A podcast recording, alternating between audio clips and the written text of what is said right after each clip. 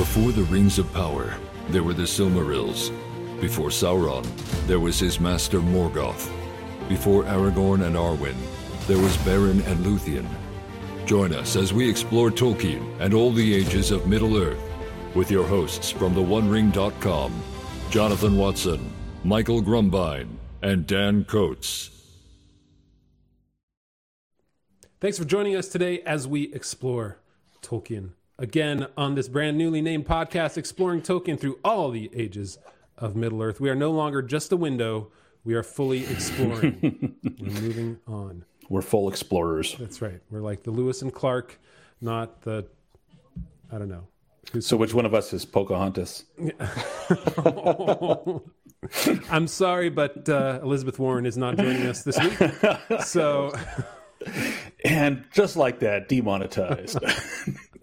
I'm, I'm going back to the window. I'm just going to look out the window. look out the window for a while. Things have taken a downturn. No, no, no, no, no.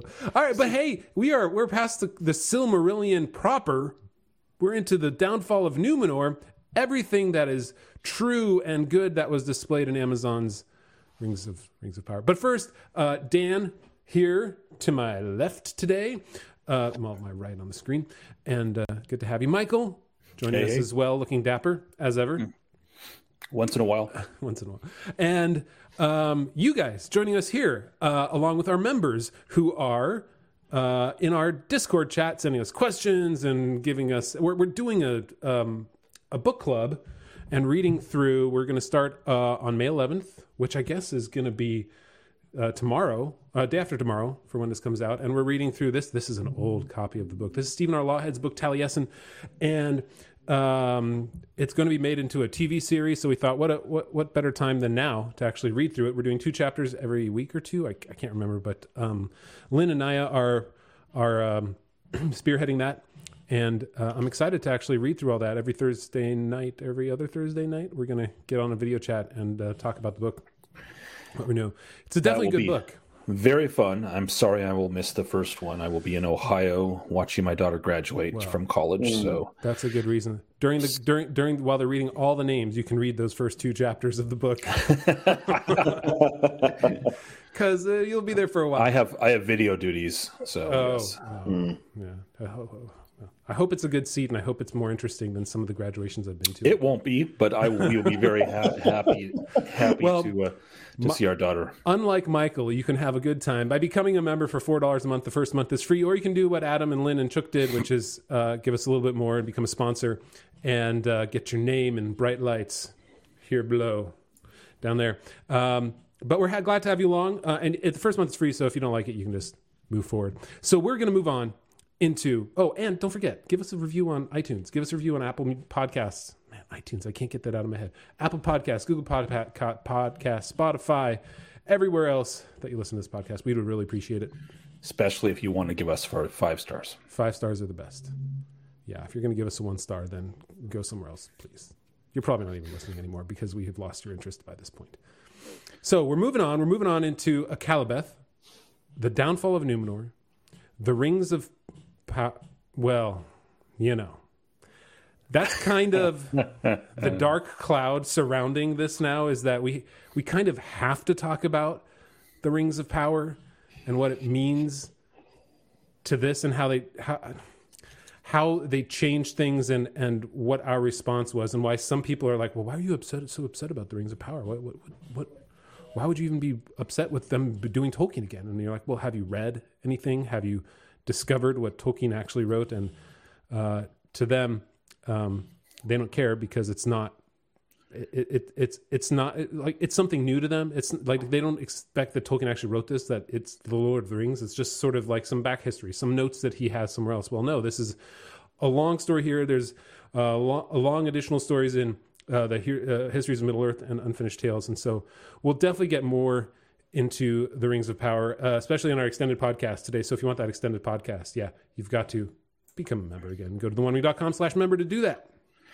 But just as a teaser, one of the reasons, probably the main reason that I was so upset by what Amazon did was that as we would find out, we will f- and talk about in today's reading, which is the first half of the Akallabêth, the Numenorians had a distinctive character of a variety. They have a variety of distinctive characters, but the, even in their downfall, what they sought the most was immortality. It was it's it's the heart of what this great dialogue with the messengers from Manwë to say to them that we're going to discuss tonight. It is the defining feature of their character in terms of their struggle, what they're struggling with. They have great things, they have uh, tremendous gifts, but they struggle with this desire to be immortal. And Amazon did nothing with it. Like completely ignored it. apparently what we're supposed to believe from Amazon is that what they really care about is their jobs being taken by elves. By one elf. One elf, right? One elf. The elf is going to take all their jobs, all their gerbs.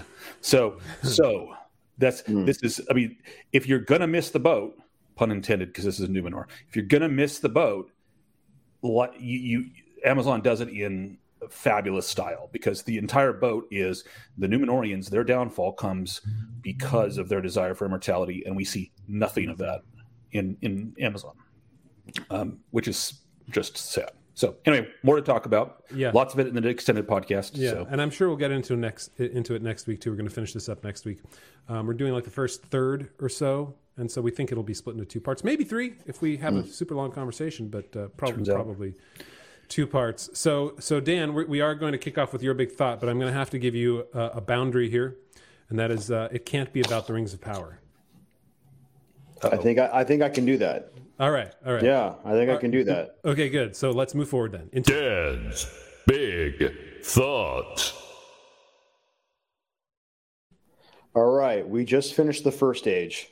We are now into the second age, and many of us have read about the third age and what happens there. And I'm noticing that there is the same theme that you can find throughout all of those ages is that the the good or the best always comes first. And then you kind of see a corruption that kind of happens where things aren't as good later on. And and you have like I think the cool swords they have in Lord of the Rings, they're all the way from Gondolin in the first age, um, because That's they're just, they're they're better made and they have cool spells cast on them, and there's nothing like this anymore. All the cool cities that are in Lord of the Rings, they were built by the Numenorians a long time ago, and now they're falling into disrepair. Um, so you kind of see that in Numenor. So the men have their own island, which is pretty cool, and they're given longer life, and they are uh, in co- connection with the elves, and so they have like this really cool setup. Everything's going great. It's basically a, as as good as it gets. It's like a paradise, and you have these kings that are descended from Elros, and uh, which is Elrond's brother. Elros nine sixteen Selvin. Correct, correct. and and they they have the favor of the Valar. They have the favor of the elves. They they basically have it made. And as you read in this chapter, they just they just get hung up on um, over time as as things go on, and and and they go down the line of of kings. They get to a king where uh, is it Tar and Kellyman or something like that, or That sounds uh, right. so it sounds something something like that. Um, but they basically kind of just decide, or that or they kind of have a split between the faithful and those that just don't trust the Valar anymore, don't trust the elves anymore. Um, they're envious of their their immortality, and they have this fear of death, this this cloud, this shadow that surrounds the fear of death, and it, it, it allows them to become corrupted and um, it's just, it's just interesting to me that the Numenorians serve as as like that's like the high point for man in Tolkien's Middle Earth. Like that that's as good as it gets, and it it, it steadily drops off. Yeah, I'm trying to find. There's a line that he says that directly in here. Yeah, yeah. Uh, Thus the years passed, and while Middle Earth went backward and light faded, uh, light and wisdom faded. So even there, he's talking about Middle Earth, I guess, and not uh, Numenor. But in Middle Earth, things had already started going backwards. Um, even though you know there weren't many good men, I guess, left in Middle Earth at that point, or the, the Green Elves were the ones that were left from Ossiriand that went into Mirkwood, um, or Greenwood the Great at the time. yeah, I think it, it seems to be talking about men there, right? Yes, it is it interesting. But it's that's what interesting Dan's that saying the, too, is that the, the height of men was Numenor, and then it Yep. kept fading. Yeah, it is. A, it is almost like I agree with you, Dan. It is almost like the the Akallabêth in the second age is a reset. Like the first age, you had the mm-hmm. first age and the, you had all the great things in the first age, and they went downhill. And the second age is a reset, and now now it's about men, and the height of men is in the second age in, in mm-hmm. the new in Numenor, and then they so, go, it all goes downhill from there. So why do you think? Why do you think that is? Is that like you know? Is that entropy? Is that the state of the world that things start better and then descend into you know destruction and madness and uh, less artistry? You know, we we, we start with um, uh, with the statue of of David, and we end up with a banana taped to a wall somewhere. You know, yeah. that's that's that's kind of where we yeah. are now. But what? Why do you think that that that's how Tolkien sets it up? And let me hmm. let me ask one more thing: Is it is that also like just the state of man? Because you know the height of your age is not the end of your age. You don't get greater necessarily. You you could mentally, I guess, get greater, but for your physical fitness, your even your mental acuity, right? It, it says uh, I can't remember who held on forever. Um, maybe it was Taran Kalaman too, but you know he held on uh, until yep. his wits had abandoned him, or something along those yeah, lines. He was the first, the thirteenth Lord of the thirteenth do you think that's, king. Do you think that's this is uh, Tolkien's analysis of the world, or is it? Um, it, it, it yeah. seems it seems like he's saying something about our nature that we um, we forget what came before us. We have chronological snobbery mm-hmm. a little bit, mm-hmm. and then we develop pride, and we we we don't see what came before us, and it's it's interesting. Which, which is one of the reasons that I love Tolkien so much. I have to say because in Tolkien's in our you know, as an historian, it's it seems a perennial issue that whenever I have conversations with people about what happened in the past, or at least um, folks in our culture in general, there's a presumption that what's now is more advanced, more enlightened, better than what was in the past, just because we happen to have higher technology, more more efficient technology, um, and and they pretty much assume that everyone that lived, for example, in the Middle Ages was just a just a um, blithering, um, bigoted idiot, and and there's it, it, it gets tiresome to have to explain to people over and over again that this is not actually the way the world is, and and the people that lived in the Middle Ages probably had had um, mental acuity, the likes of which most moderns have don't have because we lean too much on our technology. But in Tolkien, I don't have to worry about that because what's what came before in history is always better, and it's mm-hmm. it's clear. He makes it clear that that's the case. Um, so it's I, I, I and I love the Numenorians. I love their culture.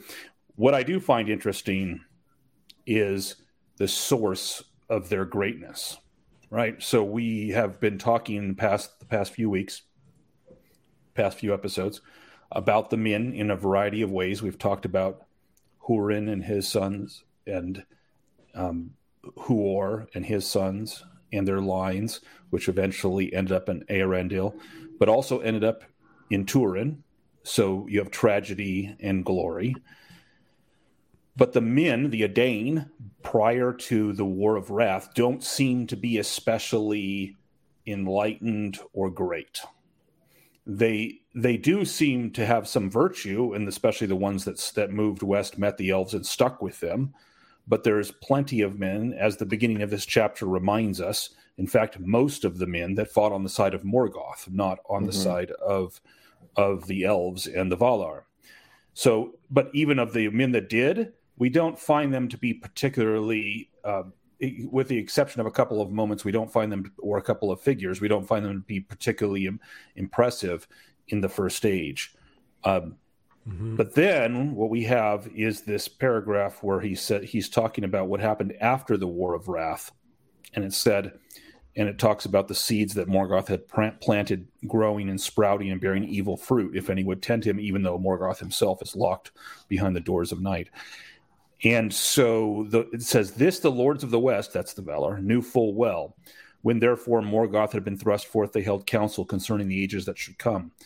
The Eldar, oh, I have two thoughts. The Eldar they summoned to return to, into the West, and those that hearkened to the summons dwelt in the Isle of Eressëa. Uh, blah blah blah blah blah blah blah. Okay, to the fathers of men, those all those elves, blah, you know, whatever. We've we've been talking about elves this whole time. So We're into time... the blah blahs instead of the F and elves now, right? More about the F and elves. All right, to the fathers of men of the three faithful houses, rich reward also was given. Eonwe came among them and taught them, and they were given wisdom and power in life more enduring than any others of mortal race have possessed. For whatever reason, I have this weird memory when I was a kid and I first read this that I kind of implanted in my head that somehow the grace and the power of the Numenorians was um, from the fact that they were descended from Elros, who was half elven. And that even seems to match because so many of the characteristics that we'll now hear about how, what makes the El, the Numenorians gr- great and powerful is very elven like. These characteristics mm. like no illness and farsightedness and few children and long life, yeah. you know, not, not immortal. Um, but it's clear here that that greatness was a gift. So you have the Edain here from the first age, and then they're lifted up to this level by Eonwe and the gifts of the Valar. So the Valar actually give them blessings that make them long lived. I mean, what does that mean? That's really interesting. Like you have men that weren't long lived, or they, and then, then all of a sudden now they live hundreds of years. Mm-hmm. So, so you have the direct intervention of the Valar. Pa- uh, wisdom we can understand, like we can teach you stuff. Okay, so you can yeah. teach, you, you can be taught but power and long life seem to be supernatural or spiritual blessings that are that are not explained just by you know we talked to, to this guy uh, Eonwe and learned this thing. Mm-hmm. um, or we we we talked with the elves yeah, and learned they, learned they, how to do, do these crafts. they gave them a different physical manifestation than other men. They were taller. Yes. They were stronger. And they were morally better. They they all of a sudden become men of peace right?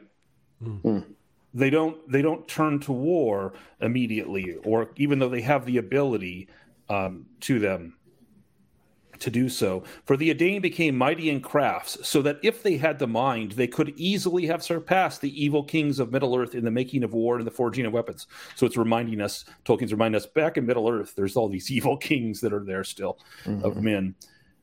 But they were become men of peace. Above all arts they nourished shipbuilding and seacraft, and they became mariners whose like shall never be again since the world was diminished. And voyaging upon the wide seas was the chief feat and adventure of their hardy men in the gallant days of their youth. Hmm. So it's really it's fascinating. Yeah, well, something that stuck out to me, um, kind of going back to the idea of like the greater things came first uh, for Tolkien um, what we read in this chapter is that they they are drawn to the island of Numenor by the light that they see from Eärendil. Um, that they're they're basically looking west and they see see it up in the sky and that draws them to it. And that's so that light is a copy of the light that comes from the two trees in Valinor. You also have a, a copy of a tree, a, like a seedling of the white tree that's brought to Numenor and it seems like Tolkien has this way of connecting all the three ages because you see the the tree and the light show up in Lord mm. of the hmm. Rings too. I thought that was a really interesting detail. Hmm. That's right. Yeah. The White Tree of Gondor is, as it turns out, I have a note about this, a fifth generation tree from Telperion. So, and Tolkien lays it out. So we have Telperion, the the silver tree of the two trees, and then we have um, Telperion has what did I? I'm going to have to. Oh, there we go. Um, so then from Telperion comes the white tree on the top of the Túna, which is in the land of Valinor, mm. technically, although outside the Ring of Mountains. So that tree is Galathilion. So that's the second generation white tree. And then the third generation white tree is Celeborn, not to be confused with the uh, husband of Galadriel. Mm. Um, but that's the name of the tree that's on Tol Eressëa, which is the island, which is not in Valinor, but is off the coast of Valinor. And then Nimloth, as you just mentioned, Dan, is fourth generation. That's the white tree brought from Celeborn to Numenor. And then the white tree of Gondor is the fifth generation brought from Nimloth. So no um, wait, but yes. and, they, and and at the end of the Return of the King, it's the sixth generation. Yep. Yep, because they find right. the seedling. So there's a seedling that's up in the mountains above Gondor. So you have six generations of trees. By the end of Return of the King, six generations of trees hmm. from Telperion, one of the two trees. So pretty cool. Very even amongst even for trees, Tolkien has a lineage. but they don't sing they do not sing. unless they're Ents. They kind of So did you guys catch uh, the, the connection? I've I've discovered this is my great like I was the moment of discovery in this reading. I re, I realized Star Wars and Middle Earth are connected. Andor. Yeah, the first name for the island of Numenor it was Andor, and then I watched that sh- that series. I'm like, what have they done to my boy? yeah. You, you know, I mean, um, Andor was. Did they have? I wouldn't be surprised if that's a name uh, George Lucas came up with in the '70s after having read The Lord of the Rings and then I wouldn't be surprised either. into that because it was very popular there in the mid '70s. Still, hey, let me let me bring up. Let's so let's take a little bit of a step back and talk a little bit about Numenor itself and the geography of this here. I have this uh, great Oh, picture cool. from the uh, from the Atlas of Middle Earth that that shows what Numenor looked like, where it is exactly, and even if you can see here, uh, if you're watching on uh, on YouTube or Rumble, uh, you can see here the outline of Beleriand under the waves, the lands under the waves over here, and, and what it all looked like, which is which is great. But and then you can see Mordor over here on the right, and then we get sort of a little bit more of um, artistic license, I would say, with what happens over here to the right in the inner seas and these dark lands. But you can see Numenor is out all by itself. It's not Middle Earth. It's not Valinor. It's itself. It has its own name, and you can see why the, it's called the what the the isle the mm, the star the Isle of the Star. What do they call it?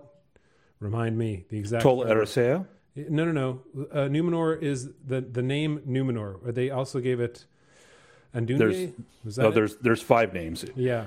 It has it's Andor, Land of Gift. That's the first one, Right. and then it's Elenna, which is Star Wars, Star. That's the one right there. and there's there's Anadune, wi- um, and then Westerness, and then Numenore. So it looks like a star. I mean, that's Yep. that's kind of what it's about. And we can see that it's that it's only about a, a day's journey away from the lands the lands of Mordor in this. A brisk swim. Sorry. a, brisk swim if you're Again, we'll talk more about the Rings of Power at the uh, in our extended podcast I'm here. just I'm just wondering why you gave me all these uh, restrictions, and you brought it up like three or four times now. So This is not a big thought. This is a stupid thought. I was, you know, you. Okay, you had- all right, that's fair, that's fair. yeah. Your big Okay. thoughts can't. No big thoughts contain the Rings of Power. Nope, Only nope. abject, horrible realizations of the failure that that show actually was. no problem. it's your show. It's your show. No, you do it's what you want. our show. Our show. Our show. So anyway, I thought this was a great, a great uh, image of. So you know, when looking at this here, like one, it was actually kind of closer to uh, uh, Valinor here and to Tol Eressëa. You can see it over here, which I think they said that they could see Tol Eressëa on a clear day. they there yeah there or- were two ways that you could see Tol Eressëa. So they said from the top of Menel Tarma, which is the mountain, and also that doubles as the temple for the or the hill for worshiping Iluvatar, the one place on Middle Earth where Right Middle there Earth. in the Yep. middle, I'm guessing. Yep. Um, and and so from the top of that on a clear day, with if you were farsighted, and it, it tells us that the Numenorians had farsightedness, the likes of which makes it akin to the elves. I sh- I, I have to say, having having read other Yeah. places in uh, in Mill. So the top there, or if you were on a tall ship at the edge of where you were allowed to go, which I presume is kind of like the shadowy seas, where you could because you couldn't leave the site of Numenor. The men were not allowed to um, sail west beyond the site of Numenor itself. So, so, um, but apparently on a clear day with good eyesight, you could see Tol Eressëa from a ship out in the west to the west of Numenor. Yeah. Yeah. It's funny that um well, Numenor, you know, we all know and, and Numenor, let's let's take a little step back further. Numenor is kind of uh, is Tolkien's tale of Atlantis in a way because it is swallowed by the waves, by the oceans, and it is a great civilization. Um Tolkien does seem to have a thing of having land swallowed by waves. no, right. Everything gets destroyed in the end. That is the catastrophe that will lead eventually to some eucatastrophe. catastrophe. the the whole point of Numenor was to get um, uh, the faithful to sail back to Middle Earth and destroy Sauron. It was their destiny. It was their predestiny. Right, Dan? That's that's what Calvin says. Yeah. he talks a lot about Middle Earth, does he? oh man. um, so uh, so I, so the first part of this chapter is, is, a recap of what we already know. I don't think we have to go through that. The second the second part I would say is the uh, the historical facts about Numenor and the Numenorians, where they came from, and we've we've touched on that already. And then the third part is the third part of, of what we're reading today, or what we read through, is um, what happened to them and why did they why did their um, desire for long life lead to their to the changes wrought within their society right? Because eventually the one of the first signs was that nobody would the the kings wouldn't go up anymore to the Meneltarma right? They wouldn't they wouldn't uh, give Eru his due the first is it the yeah we haven't fruits? read that yet but yeah yeah so um but it does it does make reference to the first fruits. It is interesting. I mean, it is like Tolkien's clearly referencing things that are, you know, right at the beginning of Genesis in this regard. It's almost yeah. like the men the men are are this not pre-fall. They're they're they clearly the fall has happened, and he makes yeah. that clear that the fall happened before the elves ever met the men. The yeah. fall happened back in the east um, when Morgoth came upon the men, found the men first so let me ask you this. Uh, this happens, uh, Tolkien wrote this above all arts. I think you already read this, Michael. Above all arts, they nourished the shipbuilding and seacraft, and they became mariners whose like shall never be again seen, uh, whose, whose like shall never be again since the world was diminished. They are great, and they love the sea as well. What is it? Is is it is it you're going to go Rings of Power, aren't you? No, I'm not. Okay, good. I mean, I'm not. I'm not even going to say that. But what is it that that Tolkien does? Right, these great societies were always seafaring, and that I mean, hmm. that's right. The the the Teleri. Um, I mean, the the longest lasting ones they were always seafaring, and there was that sea longing, like we talked about in in our uh, uh, live stream. That, yeah. Um, there is something internal to the elves, but I guess also maybe since they were touched by the Valar, there's something internal to the Numenorians that um, they had a longing for the sea. If you read uh, the story of Aldarion and Erendis, with the, the half told tale and unfinished tales about um, Aldarion, who could not who could not not leave his wife right he had to go um, to the sea it was stronger than any um, love that he had for any human being at all he had to go to the sea for years at mm-hmm. a time what is mm-hmm. it about that love of the sea that was so important to tolkien is it his uh, uh you know uh, his his it was an unrequited love that he loved the sea and it didn't love him back and so I, I am not sure, yeah. um, but it is clear. You know, he even has Ulmo be the one Valar, the Lord of the Waters is the one Valar, faithful, most faithful to men mm. um, and elves. Mm, after, mm-hmm. Even after their fall, you know, he's he, there's there's this true love. I mean, why did the men, as you pointed out, why do, do the Numenorians have live on an island and become a maritime culture? Why did the Valar set them up that way. They could have just established them on the lands of Middle Earth. They yeah. didn't have to. They didn't have to be on this island out in the middle of the ocean. Um, mm. So, so, and and clearly later on, the Numenorians do settle on Middle Earth. So there's nothing contrary to their nature to do so. But they, but they were set up as this yeah. sea. This, uh, I, I like to think in my head canon that Ulmo has something to do with this moment of setting yeah. up the Numenorians. Yeah. I like to think that his love of the peoples, the children of Iluvatar, both first and second children of Iluvatar, is strong, and and his influence is here. Yeah. It seems like the way that the firstborn and the secondborn children of Iluvatar, the way that they connect to the song is by the music in the water. That hmm. they they the way that they are in touch with the Valar seems to be through water yeah. And it, it's it's that way all the way to, through the Silmarillion too.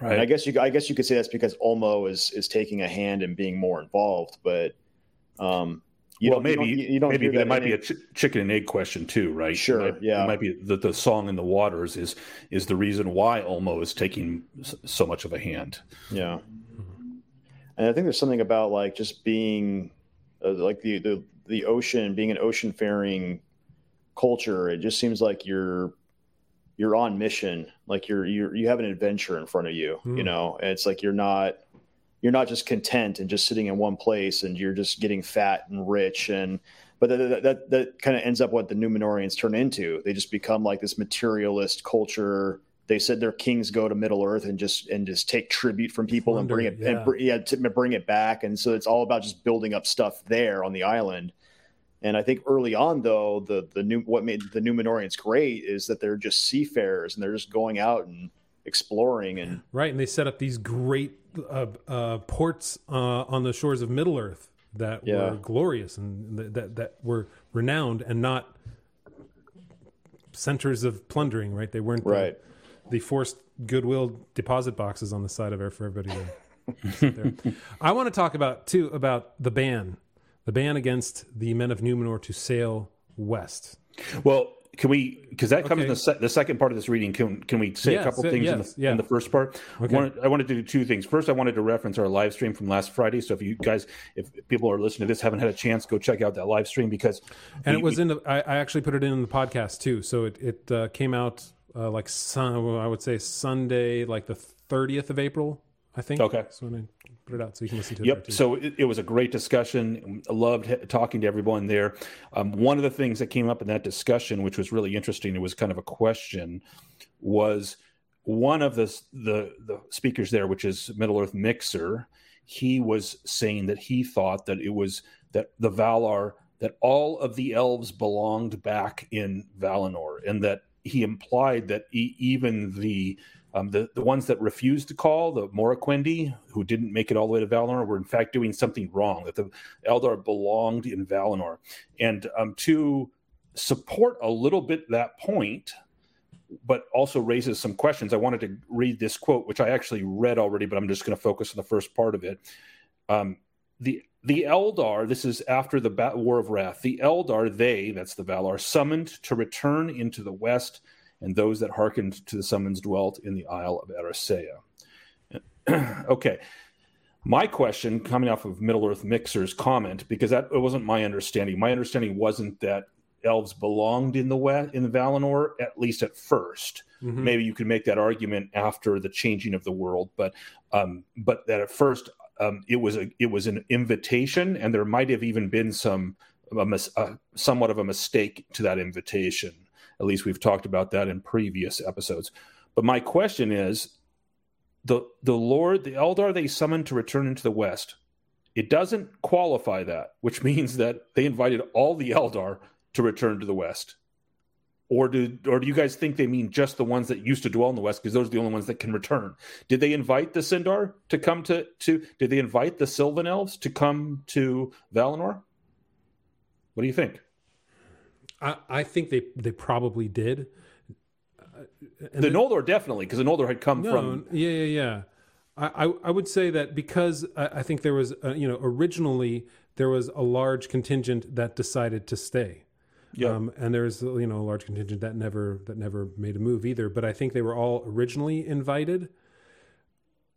Is am I right in saying that? Were they Yeah. all originally invited? Yep, to- to all come? the elves.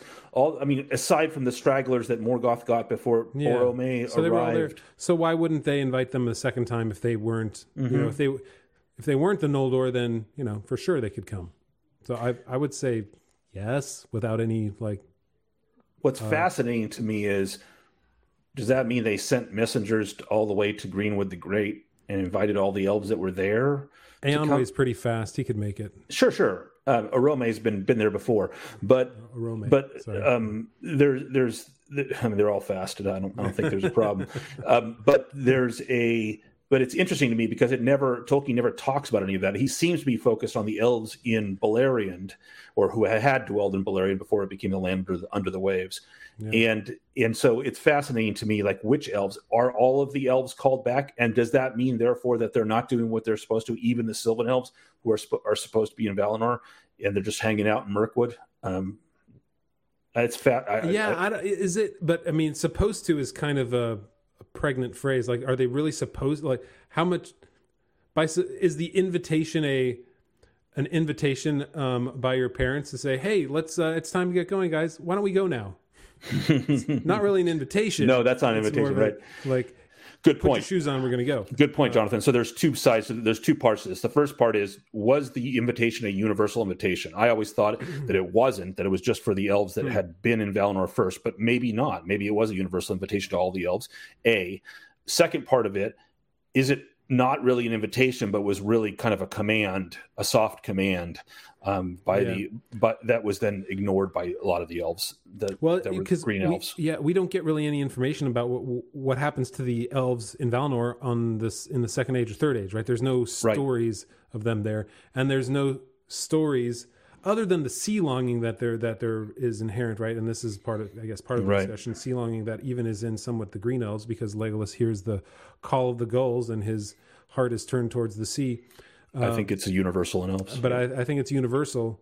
Um, and the question is then, the, like what we discussed there, is the sea longing a part of wanting to go to Valinor, or is it, or, or is it because the sea is the closest thing to um, the music of the Ainur? The, the right, the echoes of the music are still are uh, in the the seas and the rivers and the Right. the lakes. I have to admit, I fall. I fall on this on on the second of those options because because I see a lot of elves that go to the sea and never go to Valinor or don't Yeah. dwell in Valinor. They just end up sailing around the coast or living on the coast Yeah. of Valinor, the coast of Middle Earth or Tol Eressëa, and they don't actually dwell in Valinor um, with with the Valar. Yeah, me too.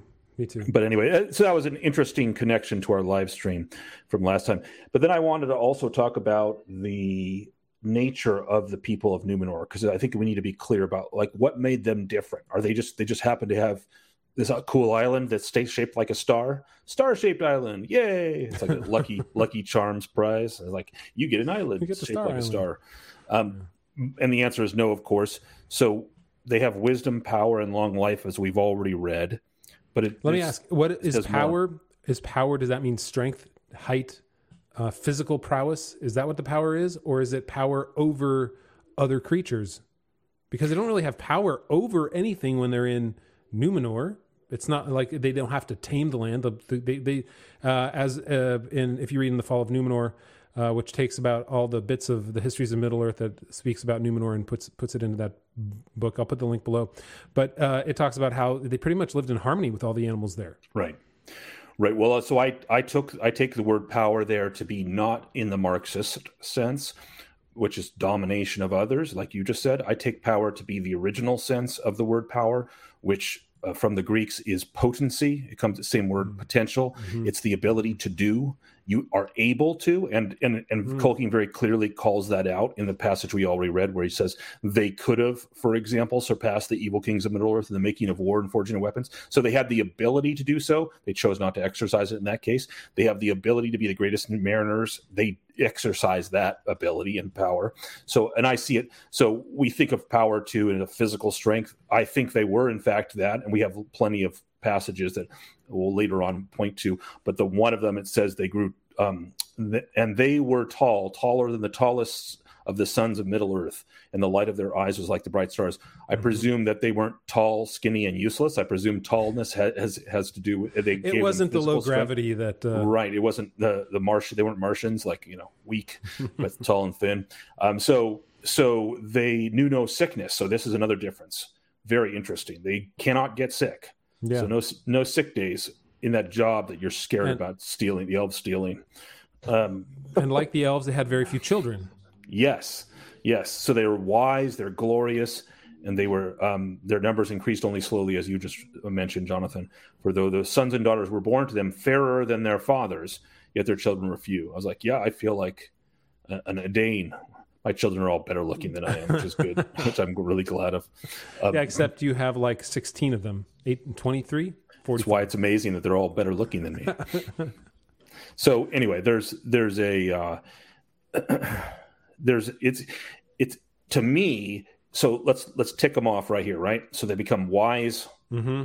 they become taller, Yeah. longer lived, Yep. glorious, whatever that means. Um, They, they, don't have die of disease. no They're disease. healthy, They have fewer children. They have the ability. They have the greatest crafters that Middle Earth has ever seen. Um, and in fact, they're just becoming like Noldor. Yeah, right. they're, they're they're it's interesting. They're they're just becoming elven like, um, at least until they're noontide, and then they begin to diminish after that. But we'll we'll get to that later. There's something, yeah. You, you know, you said you said the Noldor, and and um, is kind of going to jump forward a little bit, but what struck me a parallel between the Numenorians and how they they fell into uh, evil essentially. They they greedily clung to their life, right? That was that was their failure. They greedily clung to their life because they didn't want it to uh, you know to to turn into nothingness. They what they, they the the their the state of their bodies was a was uh was an evil to them, right? And and in the same way, so they greedily clung to it. They wanted to preserve it in the same way that the Noldor wanted to preserve the things that were in the world Oh, the craft and the craft of their hands, and, right? and the craft of their hands, right? Well, well, that's what I mean. It's like the things they built, or the like uh, Gondolin, for instance, and Doriath that Yep. comes to mind.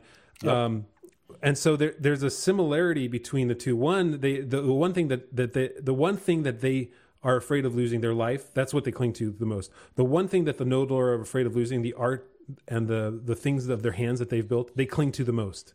Um, and to me, that was a, an interesting parallel between the two. Oh, that's that, fascinating. That that that that incapability of n- not letting it go is is both of their downfalls. That's right, and and that's something that they pass on in the in the Lord of the Rings, which I guess you got to fast forward what six thousand years from now, Two thousand plus like three, yeah, like five. two and a half plus three, 5,500. so fifty five hundred years. Denethor still has that. Mm-hmm. The the stewards of Gondor, even the lesser men, uh, uh, descendants of greater men of the in the Numenorians, still have that clinging to immortality, the seeking after immortality. And it's funny that you mentioned that, Jonathan. It's really fascinating because now I see more parallels. What brings about the downfall of the dwarves? They delved too greedily and too deep. deeply, in, yeah. In, in Moria, they're they're it's their desire for things. It's like the men's desire for power, um, and they which is why they fall and become ring wraiths. And this Um, is it- why Galadriel passes the test because she's giving up the, the the desire for the preservation of her land. Right. And she will diminish and go into the west. Yeah. Um, so, which is fascinating, right? Because in the west, she's going to be happier and she's going to be filled with the light of the of Valinor. She's going to be, in one sense, almost more powerful, I guess, maybe, but she, but not but not in another sense because she says I will diminish. So she has to diminish in order to become great again um, in the west. But then she'll just be like in Middle Earth. She's the last Noldor. Yeah. yeah. She's um, literally the last Noldor, I think. Glorfindel, I guess. So, um, but he's resurrected. So she's the last unresurrected Noldor. Um, is there another one? Am I missing one? Uh, Arwen is kind of she's partial because she's so, so yeah, from the line of Elrond, but even he is only nine sixteenth Noldor. So yeah. she's she's the only uh, pureblood. yeah. So Such Galadriel is the last, the last pure Noldor in Middle Earth. Yeah. So, so, so it, it's fascinating. It's really, um, well, I guess Glorfindel is, is full Noldor, but he, he's a different case. So, so, so there's a, there's a, uh, there's a real Tolkien, a theme in Tolkien that I just never picked out. That's great. Good catch on that one. Thanks. Um, yeah. So so let's get into that whole idea of what what happens. I think to the, to the Numenorians, right? The Yep. So Elros is their first king, and he actually lives 500 years, of which he rules for. And by the way, interesting fact they don't choose him. At the feet of the mountains were built the tombs of the kings. So this is the foreshadowing of their clinging to power. But in, at the first place, it wasn't. It wasn't a bad thing. So this is at the foot of the mountain of Meneltarma. So they worship Iluvatar on top of the mountain. At the mm-hmm. foot of the mountain where they worship God is their tombs of their kings. And hard by upon a hill was Armenelos, fairest of cities. And there stood a tower and a citadel that was raised by Elros, son of Earendil, whom the Valar appointed to be the first king of the Dun- Dunedain.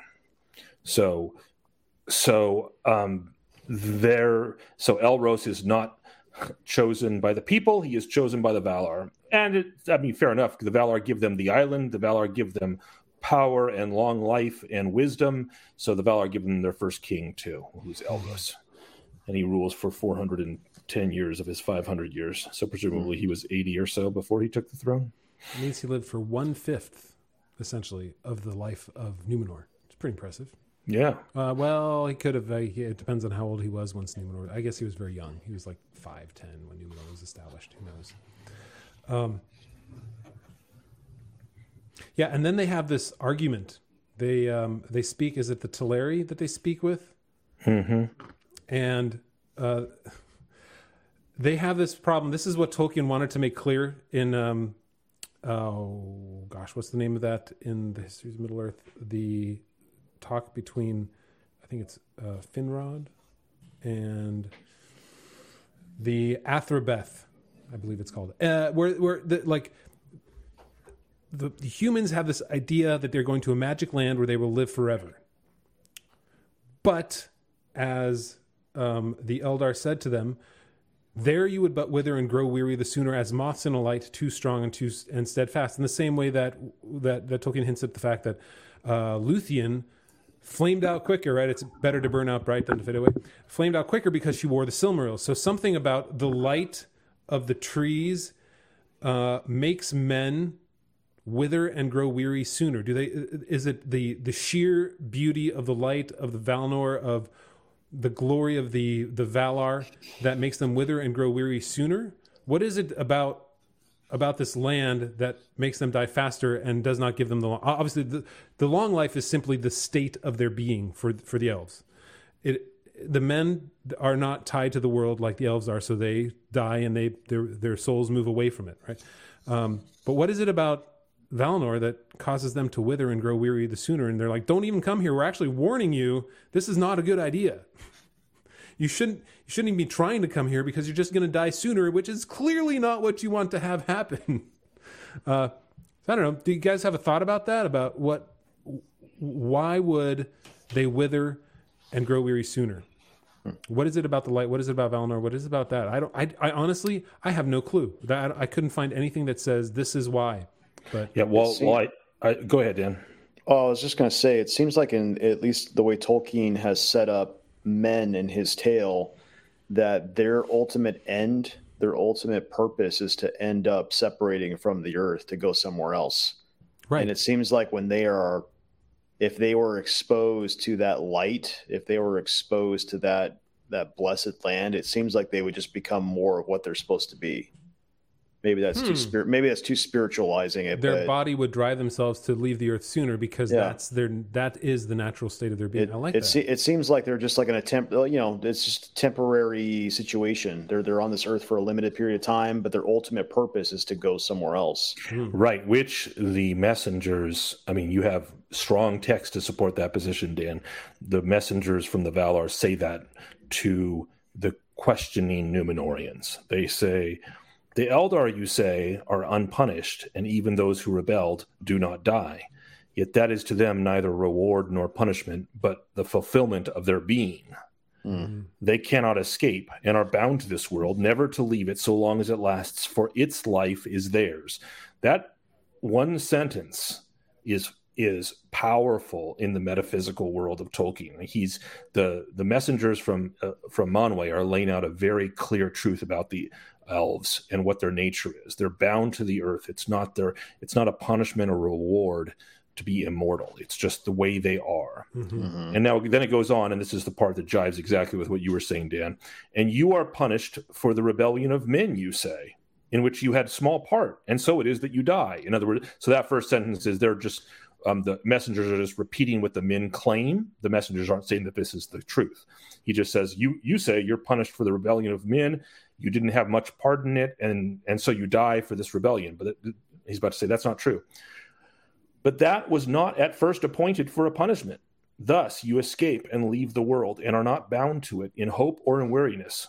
Which of us, therefore, should envy the others? Yeah. and, and so they they turn it on him. Mm. It's really interesting because they're actually giving a different perspective, which elves can have, and probably some elves do, which is the men. The elves can't escape the circle of the world; they're bound here forever, Mhm. for good or ill, no matter what they do.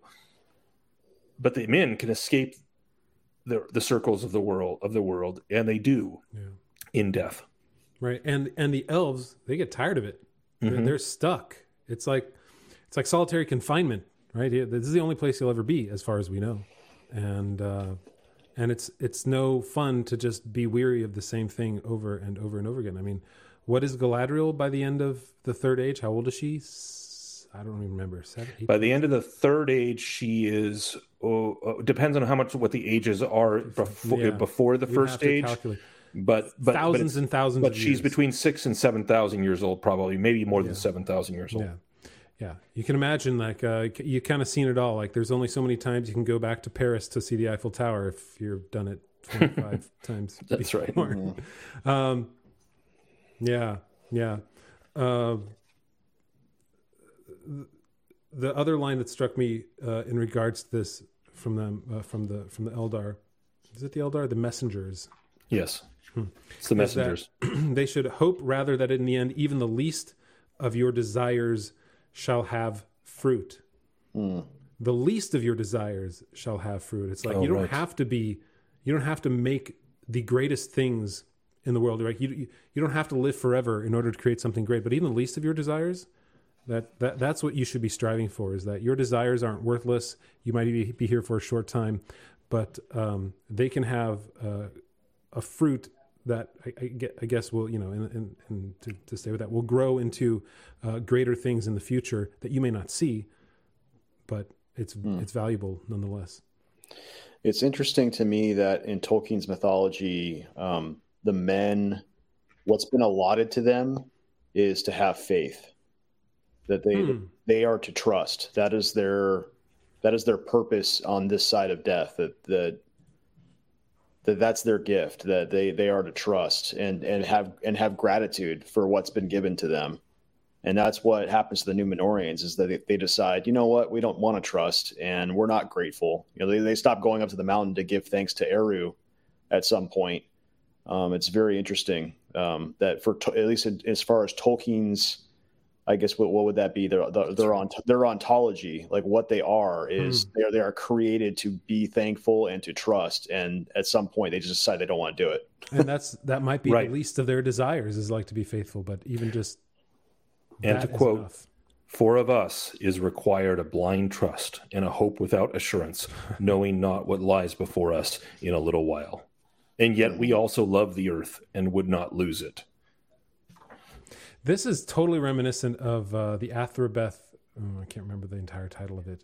Uh, in in the Histories of Middle Earth, where Finrod speaks with a human female, who and they have this this in depth philosophical discussion about life, death, long life, uh, leaving the circles of the world. Anyway, I didn't realize Is, that this is uh, almost directly related to that. Is that the one that we talked to with Austin Freeman? It's in Morgoth's Ring. I believe so. uh, Yeah. Yeah, Yes. where they're we Yeah. were kind of talking about kind of like uh, the possibility of of Eru becoming a man or something.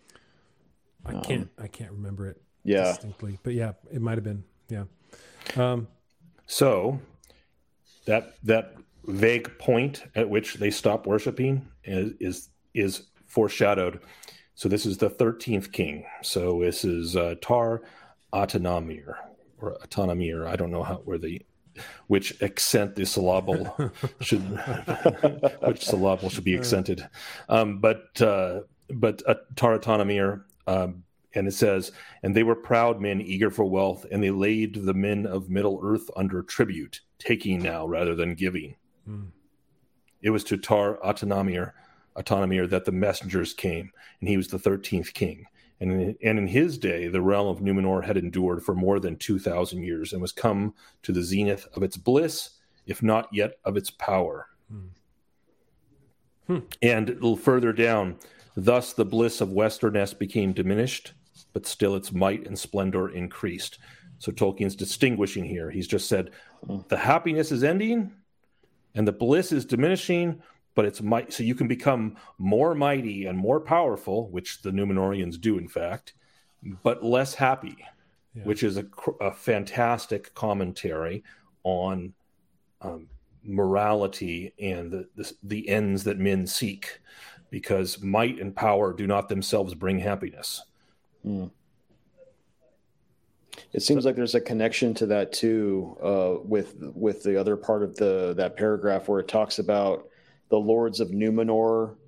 Uh, they they're not getting married until long late late in their long lives and and then you you read about the kings that are hanging on to their power even though their sons are ready to take it it's they're, they're- it's it's it's, interest, it's interesting to me that their their lack of gratitude and contentment manifests itself in their unwillingness to kind of have a family life and, and just be content on the island and have a family. I, I think that's kind of interesting too. They, they want to build an empire. They want to have riches, but they don't want to enjoy it with anybody. It seems like. Well, and that that was fascinating to me too. That it implied that what had happened before that is you have the king. For twelve kings before that, they would come into their power, and maybe this is why actually it's it made a point that said that Elros lived to be five hundred, but ruled for four hundred and ten years which means mm-hmm. that he there were 90 years he didn't rule. He was presumably quite young when he was captured in the last kinslaying by the sons of Feanor. And so and it was soon after that that the War of Wrath happened. So he couldn't have been more than 20 or 30 when when when uh, Numenor is raised from the ocean. So he's made king, and that means that before he di- he died, he let go of his power and gave it to his son um, when he still had something like 50 years to go in his life. Hmm. Um, so he's not he's not holding on to the bitter Joe Biden. Oh, I mean the bitter, um,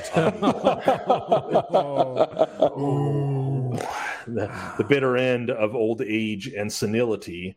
Um, or, or as, is that the is that the campaign slogan for this king? It's like finish the job. finish the job. well, that's that's what I want. See, I want I want to see Biden twenty twenty four sticker, and I'm just gonna I'm gonna Photoshop you know, it and to say witless and unmanned. That's my Tolkien quote. Witless, and, un- that, that, We should get a Biden 2024 witless, witless and, and unmanned. Oh my gosh! Hey, here's uh here's the here's what is in um the unfinished tales that that is written directly about Tar Atanamir, and I think it it it encapsulate him. We get a very brief glimpse of who he is here, but this is a longer paragraph. So I'll, let me read this. He was born in the year 1800 and ruled for 192 years until 2221, which was the year of his death. Witless and unmanned. Much is said of this king in the annals, such as now survived the downfall, for he was like his father, proud and greedy of wealth, and the Numenorians in his service enacted heavy tribute from the men of the, the coasts of Middle Earth. Uh, in his time, the shadow fell upon Numenor and the king, and those that followed his lore spoke openly against the ban of the Valar, and their hearts were turned against the Valar and the Eldar, but wisdom they still kept. And they feared the lords of the west and did not defy them. Atanamir is called also the unwilling, for he was the first of the kings to refuse to lay down his life or to renounce the scepter, and he lived until death took him perforce in dotage. That's uh, great. Or we could you just have another one called dotage. You know, you know what that reminds me of, Jonathan? Is it says it did not read that last part again? It says oh. did not give up his life, but but waited. So it's not talking about his kingship there. It's talking about his life itself. Uh, yeah, one second. You made me close the book when I was like. Uh, Did I make you? Mm. You made it. You Sorry made it. It's that. all your fault. uh, uh, uh, it's here. Tar. Here we go. No, nope. the last part. You know. So, um, so how's the weather there? While I find this thing, here we go. All right. It, it said. Um, Atanamir is also called the unwilling, for he was the first of the kings to refuse to lay down his life or to renounce the scepter, and he lived until death took him perforce in dotage. Okay, so he's the. It, it says two things. It distinguishes between the kingship and his life. He refused to lay down his life or hand over his scepter. Mm-hmm. Those are two different things. It reminds just reminds me of what it says about Aragorn in his in the Return of the King that in his 300th year he laid down his life. He chose to die. He yeah. did not like the elves do he did not just um um what what wasn't just killed by old age randomly or wait yeah. wait until the end but he he chooses to give up his life which as the kings as his as his ancestors of old, old did at least the first 2000 years of his ancestors um, of old.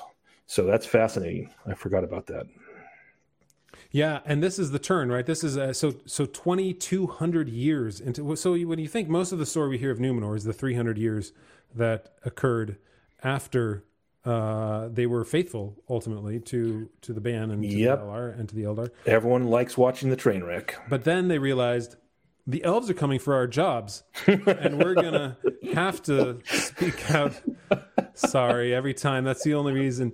All right. So, um, but it's interesting, right? The, the, I love also that Tolkien points out that they were trying to prolong men's days, but all they did was discover formaldehyde or something. right, exactly. They achieved only the art of preserving incorrupt the dead flesh of men, and they filled all the land with silent tombs in which the thought of death was enshrined in darkness. Oh, I love that. They What filled all the land with silent tombs in which the thought of death, right? It's it's it, it's it's you can't escape it. It's like ESP, right? It's always there and it was enshrined in the darkness. And so the the because the land was filled with that, right? They couldn't help but see death all around them everywhere all the time. And so it made it even worse because now they were celebrating the life of people and you know and, and pointing out that like look they're all dead what can we do to stop this um, and And the can- answer is not much. So, so what do they do? They they do what the Romans do. They do what the Egyptians did. They do what uh, what all these great cultures do, who become obsessed with death. They then turn more eagerly. "Quote: They lived, but those that lived turned the more eagerly eagerly to pleasure and revelry, desiring ever more goods and more riches. And after the days of Tar and Kaliman, the offering of the first fruits to Eru was neglected, and the men went seldom any more." To the hollow upon the heights of Meneltarma in the midst of the land.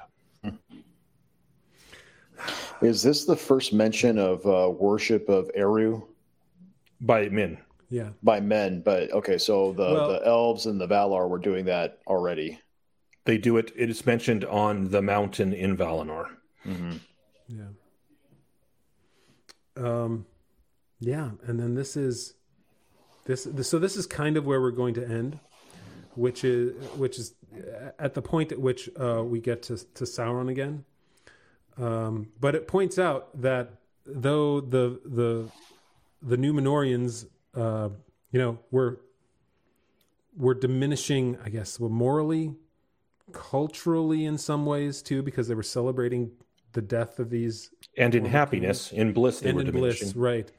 Um, they were still in communication with Gil-galad, keeping their friendship with the uh, elves and lending them aid against Sauron. That's only the elf friends. So Oh, they've sorry, told, that is the elf friends. They've told us about But- the split now: the king's men and the elf friends. No, yes, right. But the the other it's interesting because then there's there's the other side of those great ships of the Númenóreans that were born east on the winds, returned ever laden, and the power and majesty. of the- And you you read that earlier. But they drank and they feasted. and They clad themselves in silver and gold, and they, which is interesting because somebody like sometimes we have some really smart people in the comments on on um, uh, YouTube when we post this, and somebody pointed out that uh, in the histories of Middle Earth somewhere, and I I'd have to check on this here, but they pointed out that uh, there is like there are there are sort of like good good good parts of the earth and bad, and he, Tolkien points out that gold has a negative like um, what's the word I'm looking for? There's a negative aspect associated with gold in a much of uh, what Tolkien wrote. I- I'm going to look that up,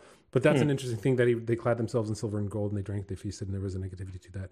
Whereas mithril is a, you know, it's the highest metal, and gold is one of the. Well, it also keeps elves alive, so there's that going for it. I knew I was just like setting you up with like a big fat underhand softball toss there to hit out of the park. but but that it has given me my idea for my next um, my next license plate. I am going to have my next license plate. I'm going to try for Elendili. Oh. The Uh, elf I, I was hoping you would go for unmanned. No, that's going to be the bumper sticker. Biden 2024, witless and unmanned. Oh my gosh.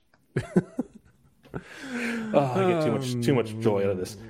I have bliss, unlike So- the Númenóreans. So we have these uh, the faithful, the elf friends, the Ellen Elendili, as you say, and they came. They're the ones that came north to to, to the land of Gil-galad. And you know, let me. Um, do we have any more to say? Because I have one thing to say. That might close us out here. Close us out, sir. Or Hello? Dan, you're smacking your lips. Well, I was just thinking like uh, from from like a wider perspective of like all of the mythology that Tolkien has done.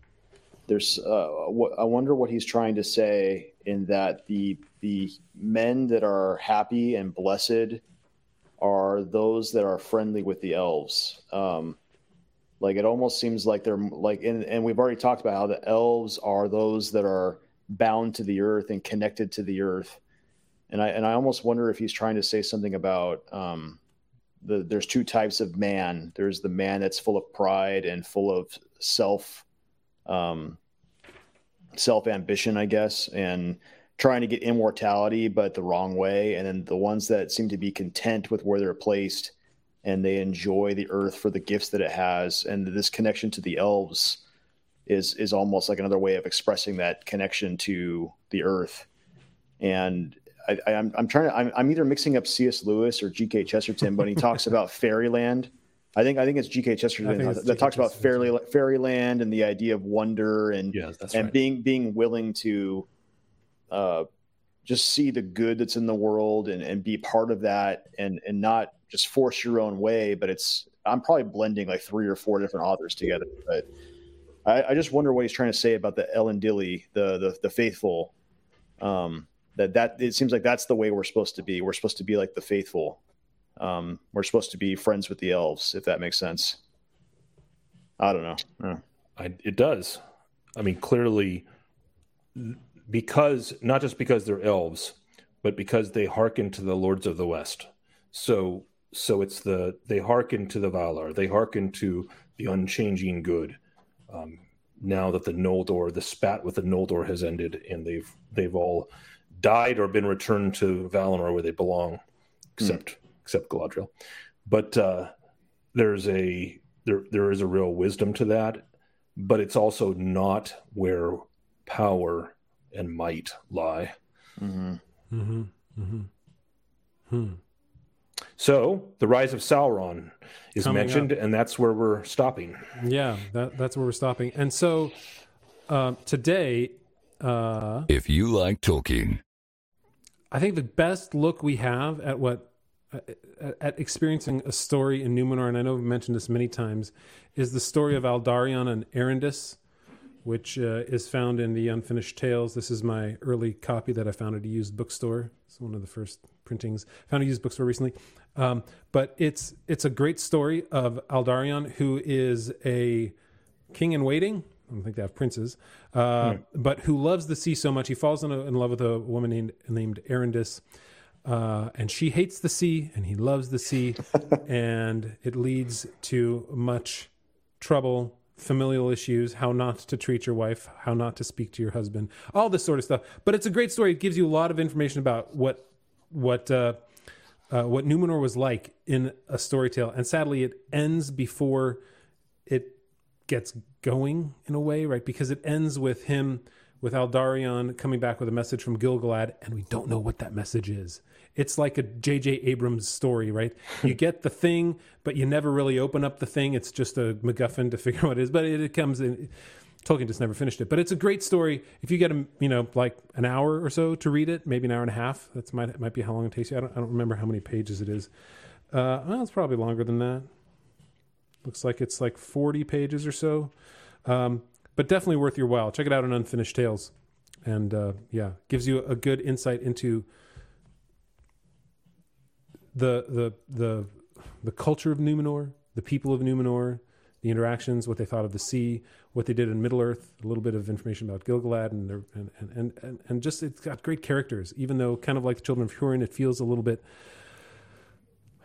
terrible but it's still well worth your while. It's not a totally happy story. Yeah, so that's an unfinished tales. I'll put a link to that below too. Uh, all right, so next week we'll we'll we should I'm thinking unless there's too much to talk about, finish the Akallabêth, um, and talk about everything that happens. And really, this is where uh, the Rings of Power comes from. And, or let me take that back. This is where the Rings mm. of Power got some names from because what we see right. this is this is where the control C and the control V comes from. it's uh you get Ar-Pharazôn and Míriel and Elendil, right? The characters that are that are in here that have nothing to do. And like you said right at the very beginning, to bring this all the way back around, the point of the Númenóreans is that they did not want to die, right? They had a desire for eternal life. And Amazon got it wrong from the very start. I mean, they got Galadriel wrong too, and that very first scene we get with her is just ridiculous. But they got the Númenóreans, who are supposed to be like we were talking about, the greatest in, like, in power and glory and might, the greatest civilization in the history of all of Middle Earth. Nothing ever surpassed them. They could take on Sauron's armies and they would win. And Sauron, in fact, you know, he, he would have just uh, uh, uh, surrendered without a, a, thought because he knew he couldn't defeat the Númenóreans. And what do we get in the Rings of Power? We get four ships sailing to Middle Earth. Right, And there's we get these wide shots of this huge city that looks sort of like it's been copied and pasted in uh, Unreal Engine Five, and then these tight shots of these small hallways and this relatively tiny port and a bay, and it's just they got so much wrong. So we're going to talk about that in our extended podcast. Um, we are indeed. If you don't, if you don't want to hear us complain, then I guess don't listen. But you can get that by going to theonering.com slash member and signing up and getting the first month free. It's four dollars after that. Well, it, and, and I before we before we say goodbye to the freeloaders, I, I want to point out that what we're one of the things we're going to try to center the talk around is what Tolkien does that modern writers seem incapable of. So he's doing something, and they're just completely missing the boat literally missing. The, I mean, they're just they're they're missing a lot of boats actually. But but Whose there's boat are they missing? Would it be the Númenóreans boat? all of the Númenórean boats. all, all four of the Númenórean boats. right. They're missing the boats. They're they're but they just they don't have the ability, and it isn't even. I, I'm going to make a point. The point that it isn't even they don't have the ability to see what Tolkien's doing, and they aren't just. It's not that they're not as great a writer as Tolkien. Of course, they're not. There have been plenty of writers in the past that have been not as great as Tolkien, even though they don't have modernity um, that they're worshiping. But these writers nowadays, they're they're giving us what they have in their souls, and what they have is um, weak and thin, and and that's all they can give us is a weak, thin vision of Numenor or of Galadriel or of anything else. So, right. sign up so you guys you all can listen to us. Yeah. And let's point out that it's not like there is um, there there is there there are twelve tomes about the history of Numenor. Right? We get this vision of a grand, huge, and powerful Numenor in a relatively small amount of text. All things this considered. is true.